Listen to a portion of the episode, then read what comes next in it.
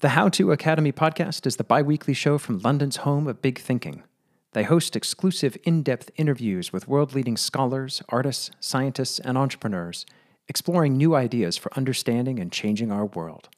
Past guests include Bill Clinton, Neil deGrasse Tyson, Elizabeth Gilbert, Daniel Kahneman, Marina Abramović, Malcolm Gladwell, Michael Lewis, Joyce Carol Oates, Gabor Mate, Chelsea Manning, and many more. That's the How To Academy podcast, to the word, not the numeral, on Apple, Spotify, or wherever podcasts are found.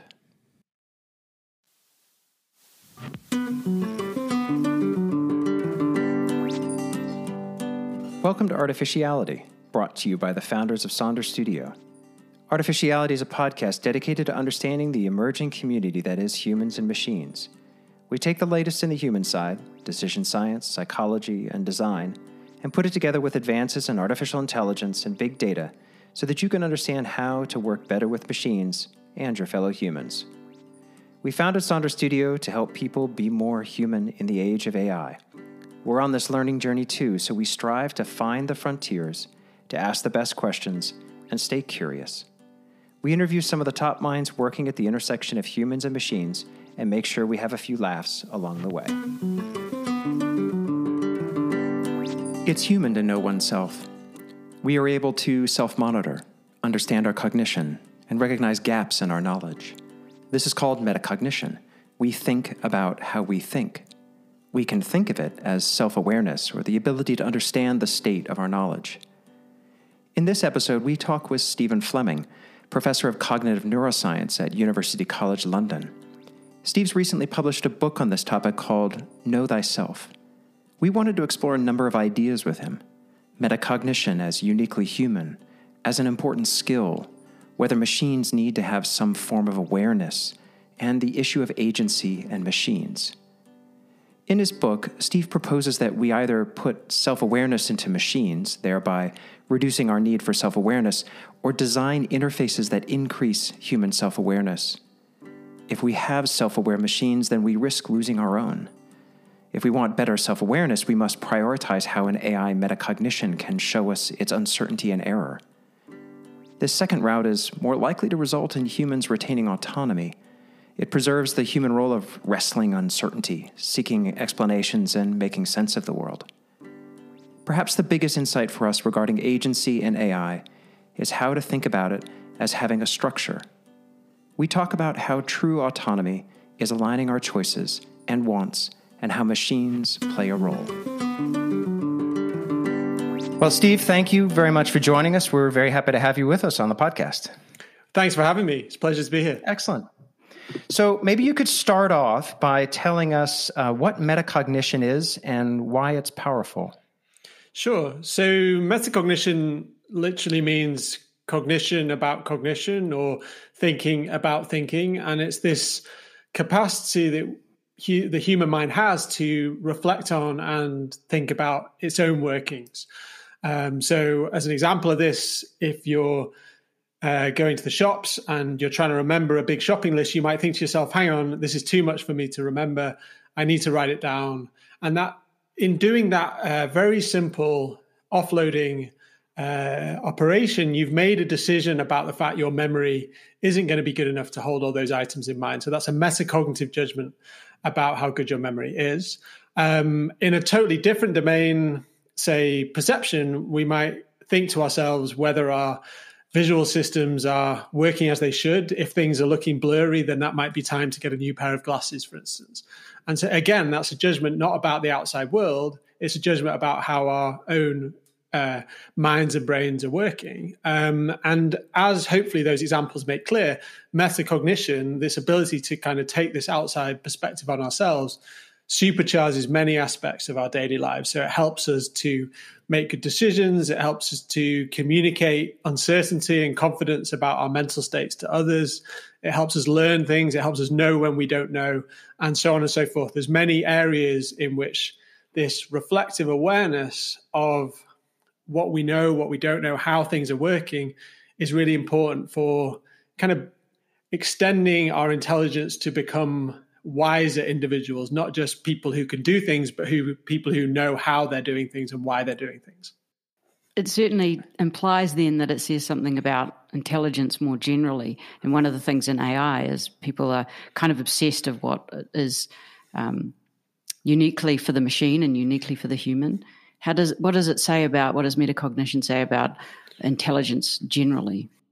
It depends on what we mean by intelligence here. If we mean um, the kind of thing that psychologists study with IQ tests, then metacognition is quite distinct to that kind of ability to reason through problems. And we know this from empirical work where we've quantified people's metacognition by looking at how well their reflective judgments track their performance on simple tasks. And we've related that ability to measures of IQ. And in the general population, these two things are often uncorrelated. So you can have someone who's actually very intelligent as measured by an IQ test, but has poor metacognition.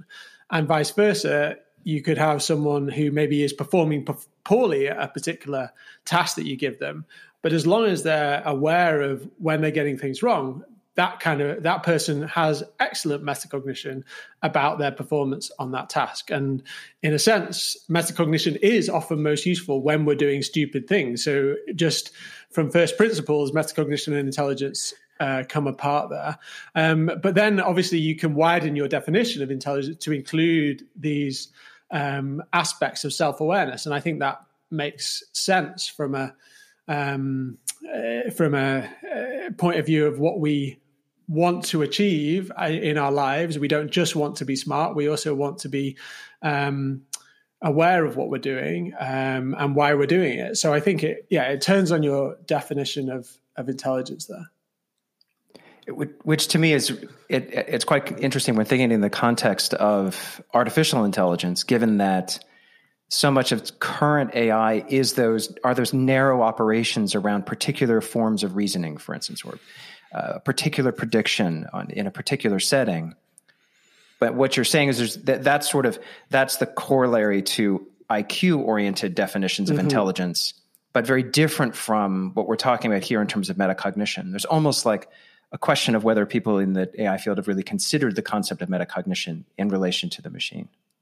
No, it makes me wonder whether it, it, it would be for many quite a new concept, mm. especially if you're thinking about um, the way you described its role in helping you discover meaning and purpose, mm-hmm. and not just sort of optimizing for some ambition or some goal in your own life, but actually having a, a, a, a your ability to reflect on whether you have good friendships or um, whether you've made some sort of contribution that's meaningful. Um, that is something that I think that would still be relatively new to many AI people. I was looking at some f- Facebook um, research recently, and they talk about common sense as the um, the dark matter of of intelligence, which I thought was kind of a a curious use of the term because it doesn't feel very dark matter to us. Um, maybe metacognition would be more dark matterish.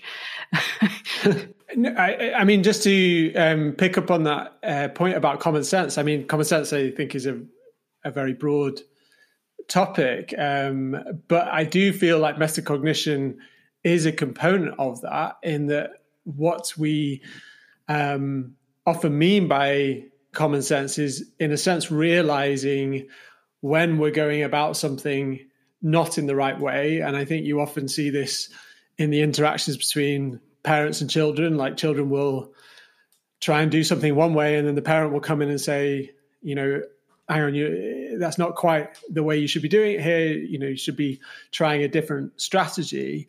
And as we, in a sense, in that situation, the parent is providing the metacognitive oversight for the child. It's kind of trying to provide that reflective um, stance. And as adults, we bring both of those aspects within the same system. So we we internalize a lot of a lot of that um, internal running commentary on um, the kind of decisions we're making on a day to day basis, the kind of strategies we're adopting in our um, daily lives. And so, you know, in a sense, being able to realize when we're off track is a key metacognitive capacity that probably does help get us somewhere towards what looks like more common sense decision making um, in humans. I'm curious on the, the just want to run with one idea you have there about the parent helping the child mm-hmm. improve their metacognitive capabilities. Um, do you have thoughts about more th- more thoughts about how an individual can help another individual improve their metacognitive abilities? So the example of the parent and child there, I wasn't suggesting that the parent in that situation is coaching metacognition per se. It's mm. almost like they're providing the metacognition that hasn't yet developed. We know from research on children that it's not until the age of uh, three or four that the kids start to pass these tests of metacognition, and the tests involve things like being able to realize when you've got something wrong or realize that you don't know something on an explicit level. Um, and before that, when kids are younger, then you might have parents who kind of almost provide surrogate metacognition for the kids. They kind of say to them, "No, you're off track there. You know, you you should be doing this," or um, you know, providing the opportunity to realize when they might have got something wrong and that they should try try a different strategy. Um, but I think there is also another aspect to how we develop metacognition as children, which is probably um, some more active instruction from um, our parents, our teachers, our social group. And we've written a paper on this with uh, Cecilia Heyes, who's a psychologist in Oxford. She has developed a um, a theory about how higher cognitive abilities in humans may well be culturally acquired. They're not necessarily um, built into us um, via genetic programs. That instead we need to, in a sense, learn to self reflect. We need to learn the skills required to think about ourselves. And she's made a similar case that we need to learn skills to think about other minds, to do theory of mind. Um, so I am very attracted to this idea that metacognition is um, a product of cultural evolution and that we do, in a sense, get coached to do it um, by our social group, not necessarily intentionally, like learning to read, but something more implicit, um, where just by being part of a social group, being part of a family group, we get regular feedback um, about how we should be thinking about things. And that, in a sense, builds up this higher level of metacognition. Does that mean that we signal that there are metacognitive signals about when you're more open to feedback or when your thinking is, is incorrect or correct? Yes, I think that um, there are uh, plenty of implicit markers of when we're doubting the answer to something and um, when it might then be helpful to in a sense get this outside perspective this this advice from others. Um, but that's slight so and and that you see that in the studies of young children when they naturally uh, begin to ask for help or they naturally signal that they don't know the answer and then the the parent can come in and provide that um, that support. But that's somewhat different to the i think more heavy duty notion that cecilia is putting forward which is that not only do our uh, not only does our social group provide the information if you like for um, resolving those uh, situations of, of doubt, they provide the skills to doubt in the first place. Um, and I think that's a more heavy duty idea of what it means to teach metacognition. It's not necessarily providing the information itself, but it's providing the skills that we can then use to doubt ourselves in the first place. Right. So it's a distinction between, say, a offloading it or outsourcing it or turning it off inside yourself so that someone else can do it. I think you talk about um, like coaching as being a, they say golf coaching, the, the, the, or in sports that the coach is is providing that metacognition for the player so that they can more quickly get into flow. But you're distinguishing that from two other things. One is the cultural um, ecosystem of, of how you learn to cooperate and pass back and forth like the the the meta knowledge you know do you understand this or not what's our level of doubt as a community and as a group of individuals as distinct again from childhood which is more that um, explore exploit dilemma kind of thing where the children are just ex- exploring exploring exploring and parents are able to not just provide safe environment for that but a metacognitive environment for that they're actually providing the strategies to the children so that they can sort of check themselves as they learn what play is and what cause and effect is and what com- and build up that common sense reasoning. Um, I'm interested in this um, idea of the culture being so different.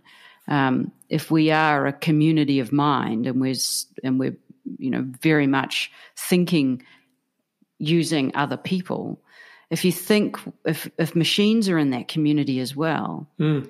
do they have to have what does metacognition mean in a machine? It's not just a. I mean, at the moment, you could ask a a, a data scientist, and they might say they might say, well, it's the prediction prediction accuracy, mm-hmm. 86 mm-hmm. percent likely that this prediction is true.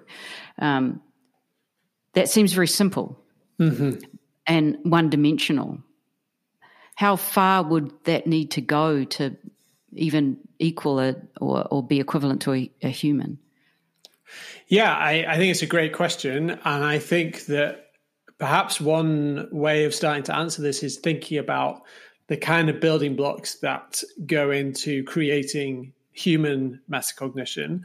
And so human metacognition is not monolithic, it's not just a single thing that's happening. Um, it's probably built up by, from multiple components. Um, and some of these components were able to study in experiments in the lab in um, by measuring how people form confidence in um, their beliefs and decisions.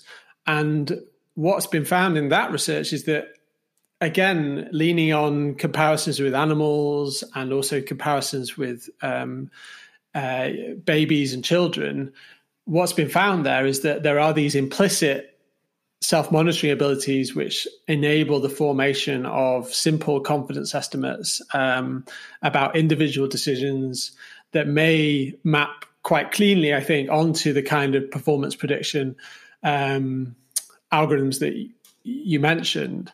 Um, whereas there's also this more explicit level of self knowledge that seems to, as I said earlier, come online later in childhood. It doesn't seem to be as um, present in other animals. It might be present in um, non human primates, but it doesn't seem to be present uh, beyond that, which is this um, capacity for applying theory of mind to ourselves. So, in a sense, thinking about ourselves as other people would um, taking this third person perspective on ourselves, that seems to overlap with the kind of machinery involved in social cognition, in thinking about other people.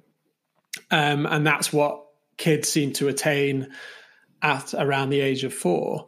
And that I think is a much more difficult problem to start to get a handle on from the computational neuroscience or AI perspective. Um, there are some really interesting models, I think, of how theory of mind might work in um, Bayesian networks doing mental state inference, for instance, but there's only been a little bit of progress so far on applying similar models um, that can do inference about our own uh, mental states and kind of create a self model of our own minds at work. There's very little work on fleshing that out in computational terms.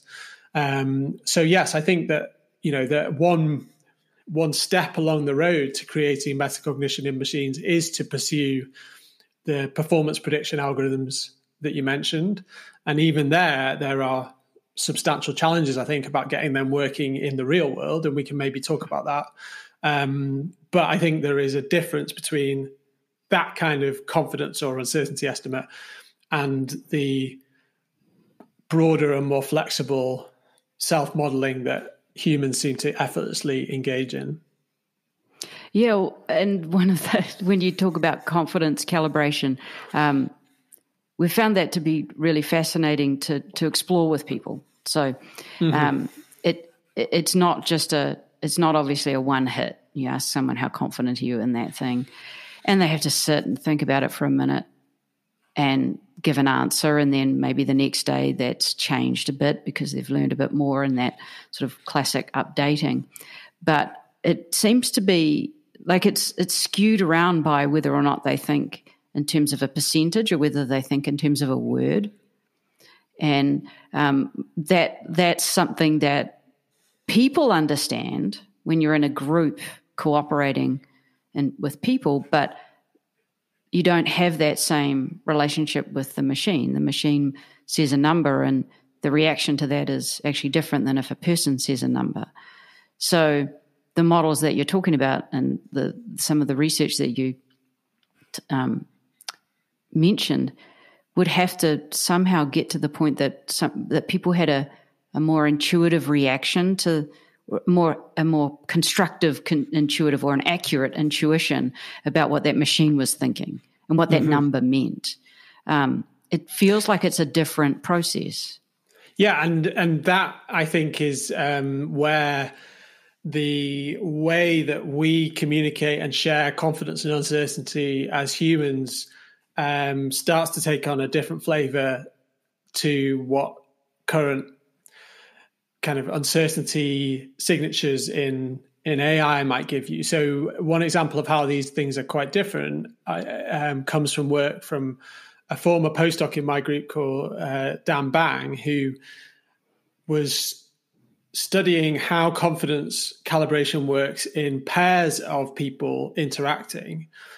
And what he found there was that people rapidly, when they have the chance to interact, come to some common ground about their confidence estimate. So if one person tends to be using higher confidence than the other, then they'll rapidly meet in the middle so that that communication of confidence is useful because otherwise one person would always be kind of dominating the uh, the joint decision. So you'd want to, in a sense, iron out any differences in average confidence level between two people when they're collaborating to solve a problem, and that's exactly what happens in these experiments.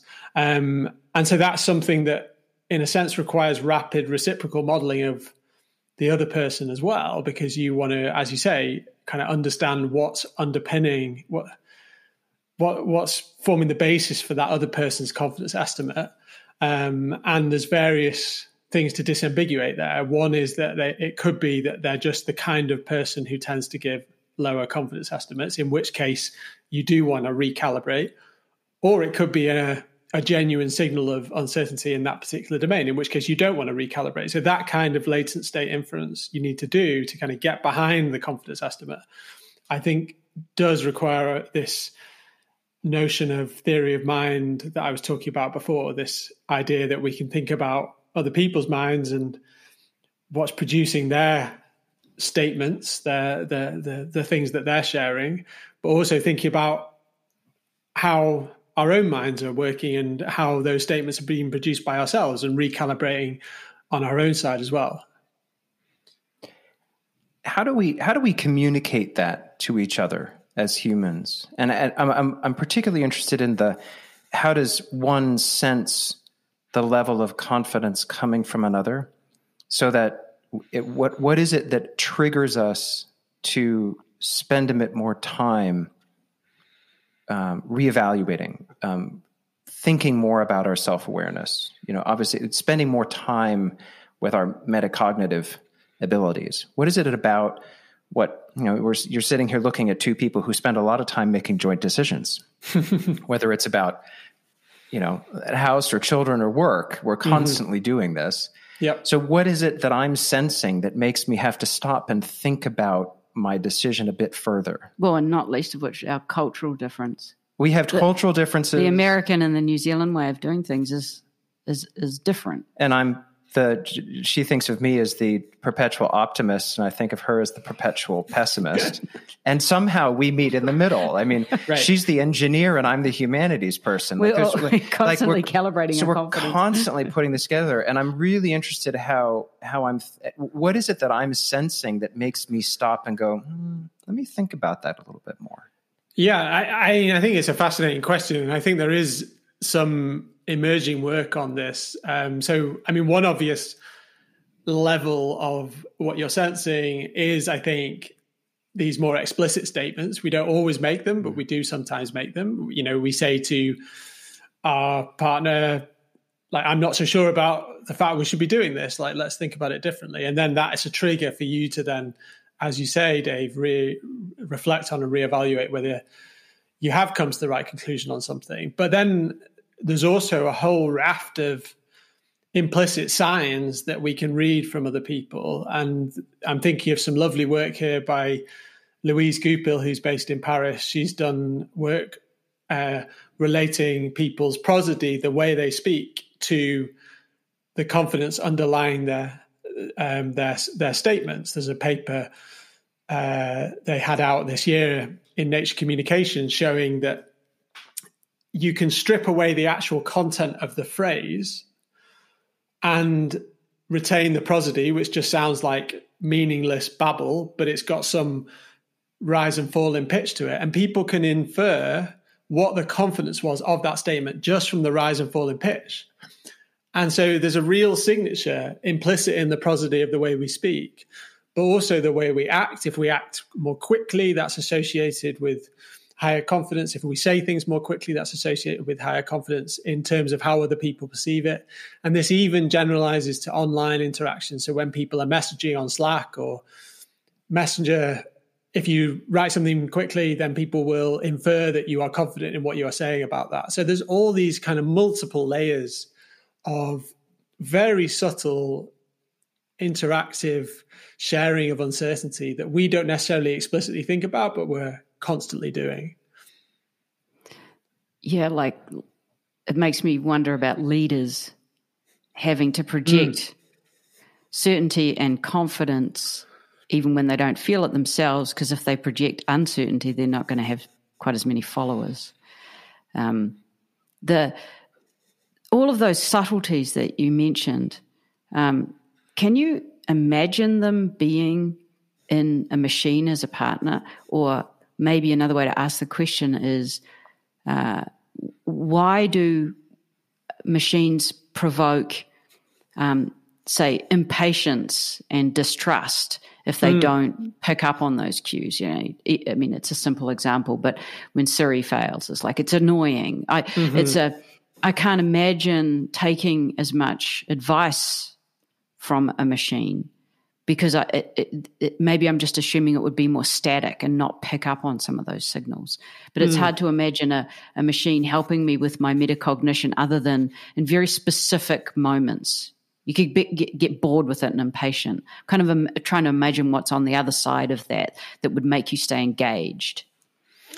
Yeah, I, I think this idea of trust is super interesting and it's something that um, so I I'm not an AI researcher myself, but um, I have recently started a collaboration with colleagues at the Oxford Robotics Robotics Institute, um, and this is a big UK government funded project on creating more autonomous robots. And one core component of that project is thinking about metacognition and the relevance of metacognition for building human machine trust. So, looking at how we can create better human robot teams. And there's a couple of interesting um, challenges there. And I think one is uh, more of an engineering challenge, which is taking the kind of performance prediction architectures that already exist. So, how neural networks can compute um, estimates of uncertainty in what they are perceiving and and so on, how we can kind of package those down into a useful public signal of confidence. Um, and so this needs to be, in a sense, um, not so oversimplified that it's like useless. And I think some of the frustration with things like Siri is that it does get oversimplified because Siri will say, I'm sorry, I didn't understand that. That's in a sense an admission of doubt or failure, but it's not very it's not very helpful and it's almost more frustrating because it's so simple. It either works or it doesn't work. Whereas what we're trying to think about is could you put into your robot collaborator a easy to use, easy to see public signature of confidence, maybe some set of lights that glow different colors depending on how confident it is in different aspects of its um, perception of a scene or on what task it's meant to be doing. And our hope, our prediction is that that kind of um, more baroque or elaborate metacognitive component to the system might just naturally start increasing trust because it would help the human in the team realize when the robot doesn't know what it's doing and it would just smooth the the path towards um, a more natural interaction where the human could then step in and take over or provide advice or just the kind of thing we're naturally used to doing in human human teams but perhaps is a bit more clunky at the moment in human machine teams Mm, or giving humans enough warning that there's something coming up. what you were saying, uh, uh, what would be your advice to if a robot is a self-driving car? What's your advice to the self-driving car folks? You know, it, they sit, they have software now that monitors the driver as well. Like, right. if it's an autopilot situation, we've seen software that, like, if you're texting, which seems like such a dumb thing to do is text and drive. And everyone knows not to do it, right? Their metacognition says, mm-hmm. don't do mm-hmm. this, but they do it anyway. Yep. And, but the, if the car had lights that said, I'm confident or not confident, maybe this handover issue wouldn't be quite so problematic and quite so difficult. It's interesting to think about the, the back and forth between expressing confidence, um, and, and which therefore leads one to trust, right? So, mm-hmm um, once you've once you've learned um, uh, that um, you know I'm I'm going to point at Helen here. Once I know where she, the areas where she's quite confident, and I feel like that confidence matches the you know the correct prediction. I, I get I, I I inherit some level of trust over that after that a certain number of interactions. But I know I, I can sense when she's confident. Mm-hmm. I'm curious if you have any thoughts about how a machine might be able to sense our confidence or perhaps think about it this way is is there a way for a machine to understand our metacognitive abilities is there a way for a machine to measure that mm. to understand you know who's who's quite strong in metacognition versus not yeah, I, I think that um, I mean what you say is very interesting about this difference between um, a kind of single shot interaction. So when you just have a single statement of confidence, it's very hard to know whether that statement is justified. And when we analyze our data in the lab, we need to have people carry out many, many judgments um, over time and provide their confidence in those judgments in order to build up a statistical picture of their metacognitive um, abilities. And the same is true in everyday interaction. We need multiple interactions over time in order to build up a picture, as you say, of to what extent does someone's confidence tend to track their accuracy. And this is really interesting in um, maybe this is a slight digression, but it's a useful one, I think, that um, into more applied settings in um, in the courtroom um, where there's been a strong focus on eyewitness confidence and it's been shown that um, the a jury will naturally start to sense the metacognition of the witness as long as there is are, are multiple opportunities for that witness to, in, in a sense, display their calibration. The problem comes in most settings. There's only one thing they're being asked about, and in those settings, the confidence can sway the jury, even though that confidence is totally um, divorced from whether their memory of the event is actually true. And we know from many studies that that is often the case, that confidence tends to come apart from accuracy in eyewitness contexts. Um, and so I think it's a really interesting problem to come back to the connection with um, uh, machines, like how might we start, um, in a sense, giving machines not only the ability to communicate their own confidence, but also to track the metacognition of their um, their human collaborator, or even the metacognition of another robot partner in the team, for instance. Um, and we do have, I think, good insights into how we might start to go about that because we could, we have, in a sense, what that would require is applying the data um, analytic tools we have for measuring metacognition in the lab and to allow the robot to, in a sense, be analyzing that data as it comes in to kind of build up a picture of how their team members or their collaborators um, uh, operate on a metacognitive level. So I think it's possible, but I, I don't know of anyone who's actually attempted that. Do you have thoughts on what keeps humans um, connected and pursuing um, knowledge from each other when they see the limitations of someone's metacognitive capabilities? So, for instance, someone says, I, I don't know the answer to that. You don't mm-hmm. walk away and never talk to them again, or um, they admit that I, I, was wrong about that. You don't just abandon everything there. What what what is it that is it about an alignment of intent? Is it some other bonding that, that what keeps us pursuing that? Because with a machine, when Siri says, "I don't know," uh, here's what I found on the web. Your first reaction is, "Well, that's a waste of time." You know, you know, I, am done with that. Right? You just mm-hmm. kind of walk away. But there's something about us that we continue to want to pursue that relationship and give it another go, or ask the question a different way, or something. Curious if you understand what overpowers that, or if someone cognitive failure. If someone admits they're wrong in a way that that sort of signals that vulnerability, it almost makes us step into that relationship mm. even more. Yeah. Whereas a machine, right. you're like, you, you never have that experience.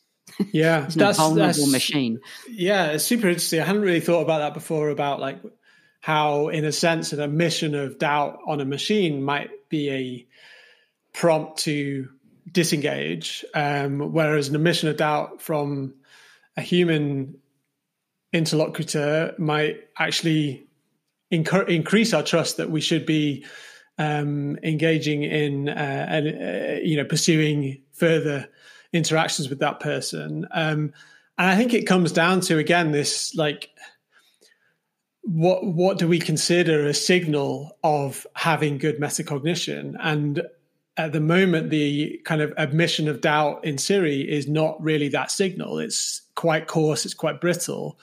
Um, whereas if we had a slightly more i think um, fine grained or graded um, demonstration of confidence and that, that landscape of what it do, knows and doesn't know became a bit more transparent and accessible to us, I think that would maybe limit that disengagement. Um, and yeah, I certainly see this in um, in kind of interactions in science. Like everyone wants to be able to say, "Yeah, I really know this. This is right," and you know, this is my new finding, and tweet about it and tell everyone about what you've discovered.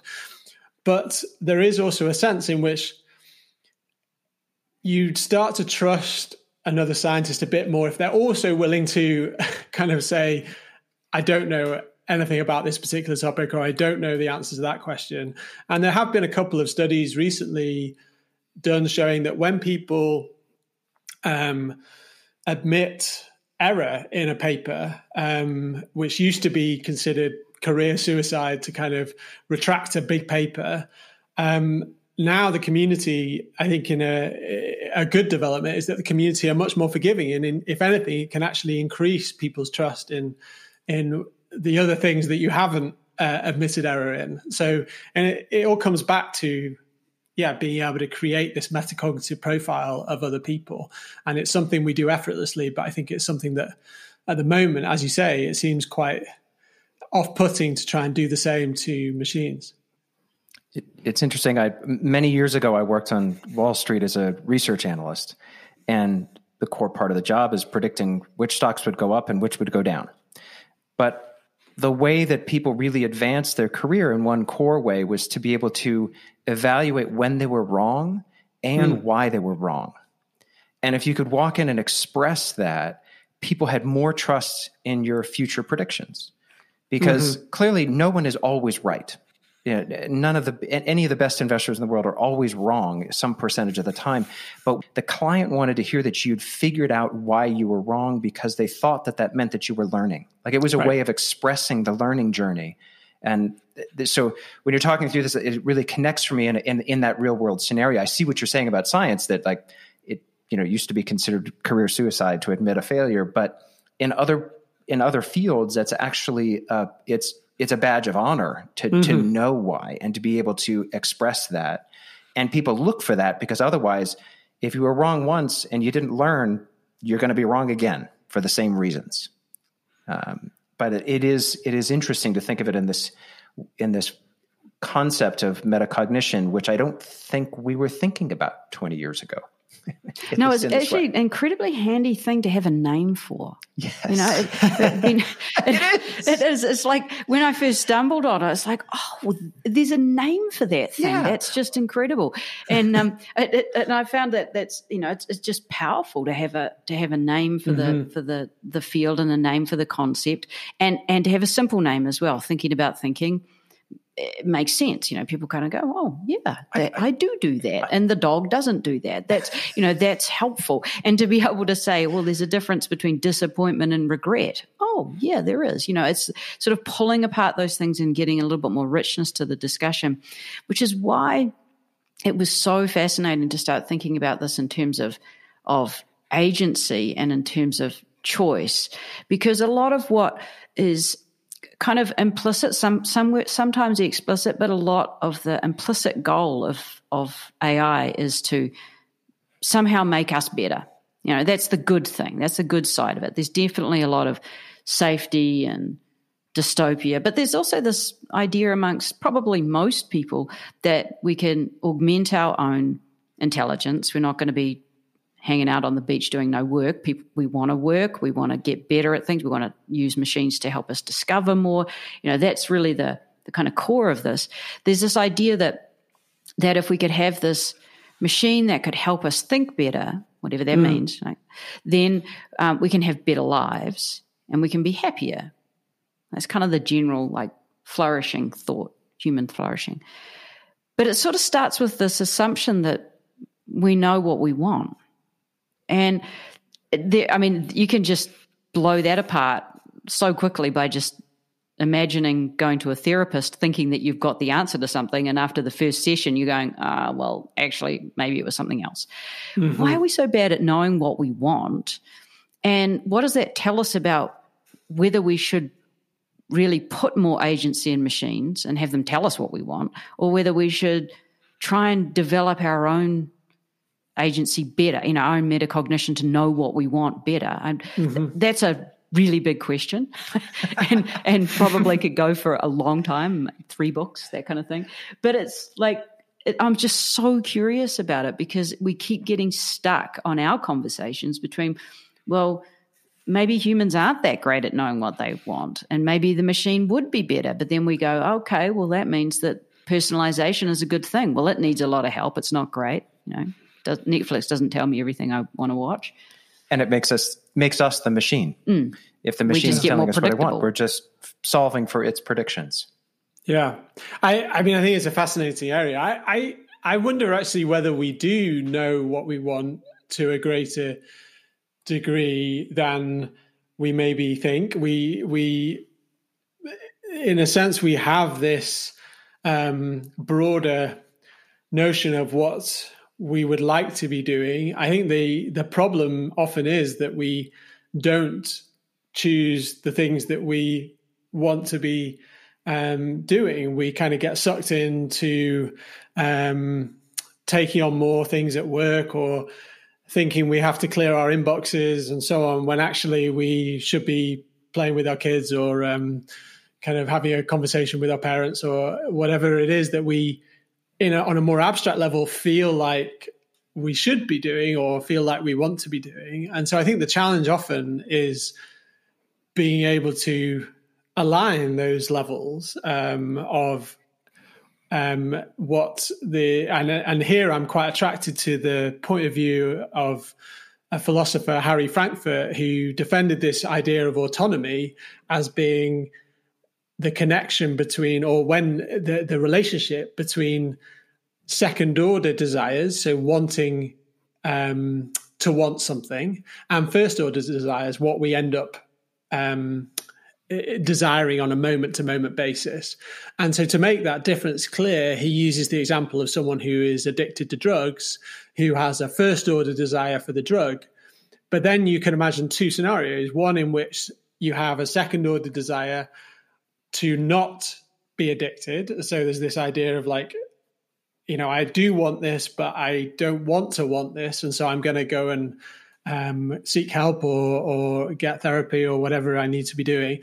And then there's at the other end of the spectrum, you might have someone with the same first order desire who thoroughly endorses this and be like, yeah, that's my life choice. I'm that's what I'm doing. And so, in a sense, you do have this this um, this structure to to um, you know to to our um, wants and likes. And I think metacognition is a, a big part of this because it, in a sense, provides um, the machinery for creating these second order desires. And we've been studying this in the lab to some extent. This is work that I've done with Benedetto De Martino, a colleague of mine at UCL. Um, in very simple experiments, we're certainly not at the level of studying second order desires about drug taking yet, but we are looking at how people form confidence in subjective decisions. And we have found that um, the confidence we have in making decisions about things like what do we want to eat can fluctuate just like confidence in our knowledge fluctuates. So sometimes we make a decision where we say choose to have pizza rather than pasta. And then after the fact, we realize that that was a bad choice. So that's a case where we cho- chose something that reflectively we didn't really endorse. And in a sense, we can then build up a picture of what autonomy or agency is by saying autonomy at the highest level of reflection is when our higher order desires match up with our first order desires, which effectively means we want what we choose and we choose what we want. So there's this kind of like nice alignment there. And I think there is um, just on a intros- introspectively that does feel um, to have a, a, benefit for well-being. It does seem like that's you know a nice um, way of thinking about autonomy. I, am just as you're explaining the first order and second order, I'm stuck thinking about potato chips because. oh you know, my god! Yeah, uh, it right. to- rolls around life. six o'clock, and I, I want right, to. Right, I want potato chips, but I have a second order, which is I don't want to want the potato chips. No, I'd love to not want the potato chips, but yeah. I can't think myself out of that first order. I want I want to eat the potato chips. Yeah, and yeah. so I'm I, am i am actually wondering what to do with that conflict when yeah. I've actually thought about it and I know that I've got two competing things and one's near right there, they're sitting there, and one's a long term. Like, what do I do with that? How do I resolve that level of essentially self awareness that I understand it? But what do I, what do, well, I, you, what do I make of it? And you have it every every day. And if you had a, you could set an alert on your phone to say to you at six o'clock every night, don't eat the potato chips, or an alert that says, if you don't eat the potato chips, you will be beautiful or whatever. But I know I'm still going to want to eat them. yeah.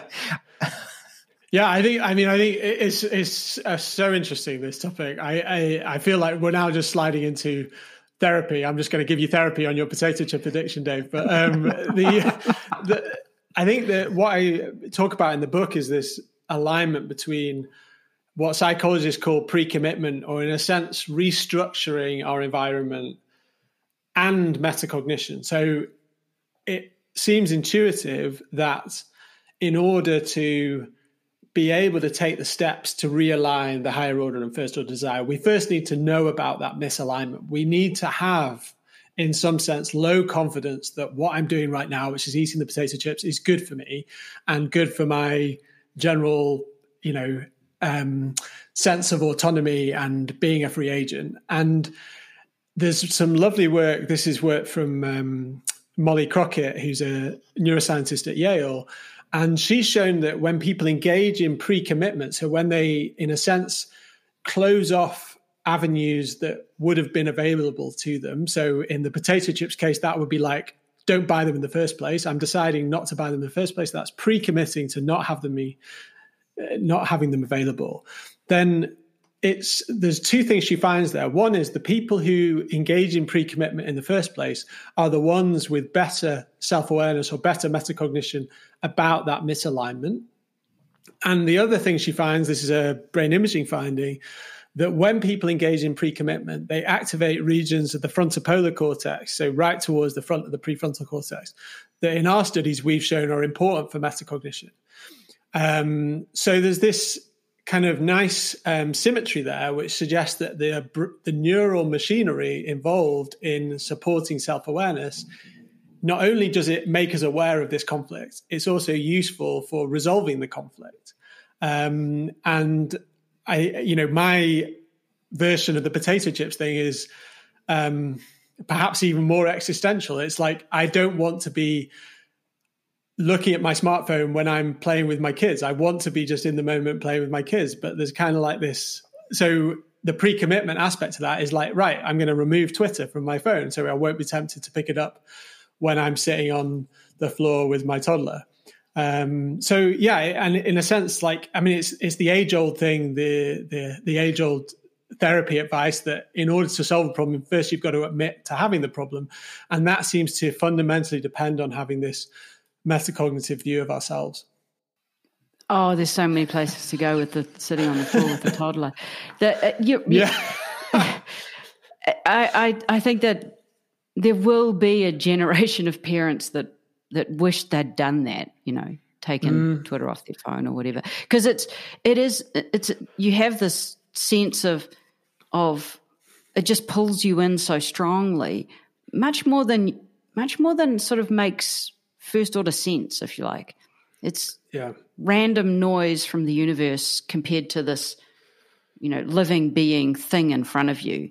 It's it, it and it's um the idea that you can resolve more emotional tension by pre-committing, I think, is really interesting. And and our potato chip example, which is obviously far more trivial, the times we decided not to buy potato chips are the times we didn't eat them. Well, and also the desire for it went away. Yeah. Yeah. So there's something happening there that I wonder if you can have in an AI a more sophisticated way of monitoring this this first order, second order, short term, long term, you know, whatever way you mm. want to think about that trade off. There's one thing that you said that I hadn't thought of at all, which is say you did set an alert that said, you know, don't eat the chip or whatever. Say you set, you know, or do your stand goal. You know, these things happen all the time. Um, then, but your response to that was that you had to somehow rate your confidence in whether or not you wanted to do that or you were going to do mm-hmm. that or you thought it was still the right thing at the right time.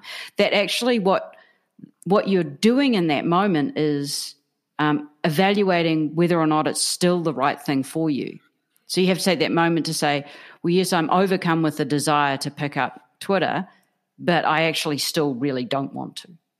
As opposed to, I'm overwhelmed with the desire to pick up Twitter and I'm going to, even though the child's sitting there. Yeah. There's almost this like next layer that you could go into that you're doing in your own mind. You could do in your own mind, but what if you put it into the machine? With that's that, super, yeah, that's super interesting to think about. Yeah, I hadn't thought about that before. The idea that, in a sense, you could have machine learning going on not just about our wants, what we want to click on next, but also in a sense you could have some kind of machine learning about these second order desires, right? And then mm. perhaps that creates more, yeah, technologies that we feel subjectively are more beneficial. There's more of an alignment there. Um, I, I mean, one of the just just to pick up on something you were saying about machines and outsourcing and and um, and like the Netflix algorithms knowing what we want uh, better than we know ourselves. I think that the the danger here for this kind of um, alignment between first order and higher order d- desires is that when we do outsource to machines, when when a kind of external agency takes over, if you like, then we we we lose that capacity to want to want something. It's just delivered to us. We become passive recipients, and we don't have this just natural self endorsement of the choices we're making. And so I think that can become quite dangerous because, especially if it's optimized for the first order desires, then you won't need to think about do I need to get potato chips in? They'll just be a pack appearing for you. And then it'll be very hard then to kind of do the kind of optimization of the second order stuff that we've just been talking about. We worry a lot about that. Mm. And it's been a central part of what's um, actually driven our motivation to hmm. to pursue this business and this this stuff that we do. It, it's really probably the core motivation for the book that we're writing. Mm-hmm. Um, mm, because nice. we see it, you sort of see it everywhere. You, you could start off with surveillance capitalism as being the place that this sort of popped into the consciousness. Um, we take it in terms of that paradox of personalization that you become more more predictable, um, even though you're trying to be more person. There's more personalization as an endeavor, but you're actually just fitting everyone to just numerous curves. Um, it it's um, it does sort of beg the question whether it's part of this sort of epidemic of loneliness that you sit there on Instagram. You don't even know that you that you have a want to be more um, physically connected, not real world connection with people. We have an AI designer that we um, that we've interviewed before and know well. His name's Josh Lovejoy. He's now at Google. But he gave us a quote that I thought might interest you. He said, I'd like to understand more about how we can effectively impart foresight on one another in ways that don't just limit our capability of capacity, but actually reach us. And that sounds a little bit first order, second order. It's still, you're mm. still able to form those, those wants with autonomy, but in a way that somehow doesn't it somehow uses other people's information as well, but in a way that mm-hmm. preserves everyone's autonomy and privacy, which of course is the hardest thing to achieve. Like, how do you do both of those? How do you know something about someone's desires without interfering with privacy? That's paradoxical mm-hmm. in itself. It sort of occurred to us that perhaps metacognition is one of the ways out of this, one of the ways out of this bind. Yeah, yeah, I I mean I think it's um, comes back to this idea that we don't always have great self awareness about what is best for us. Um, we might have this sense of conflict between higher order and and uh, more first order desires, but this is where I think in our daily lives the external perspective in a sense, it comes back to what we were talking about at the start about coaches and parents providing the metacognition for their kids. Like as adults, we also have this where others can feed back to us and and say um, that you know you seemed much happier when you were doing this. And I, it, it, chimes very nicely with your instagram example. I mean my wife often says this to me that like i'm always like oh i don't want to make any plans for the weekend. I rather read or do x y and z. And she's like no you're always much happier after we've gone out and seen seen friends. And she's totally right but it takes an external perspective to to make me see this and i wonder whether to come back to your um, google colleagues question whether rather than optimizing for choice, which is what a lot of machine learning algorithms do, they optimize for like, okay, I want to be constantly clicking this or engaging with this. It's more optimizing for what is harder to pin down, but perhaps trying to engage with this more third person perspective on well-being and and you know if, if there was a way of optimizing for what other people thought was making me happy, that could actually be really powerful, right? It's probably really hard to do, but it could be really powerful.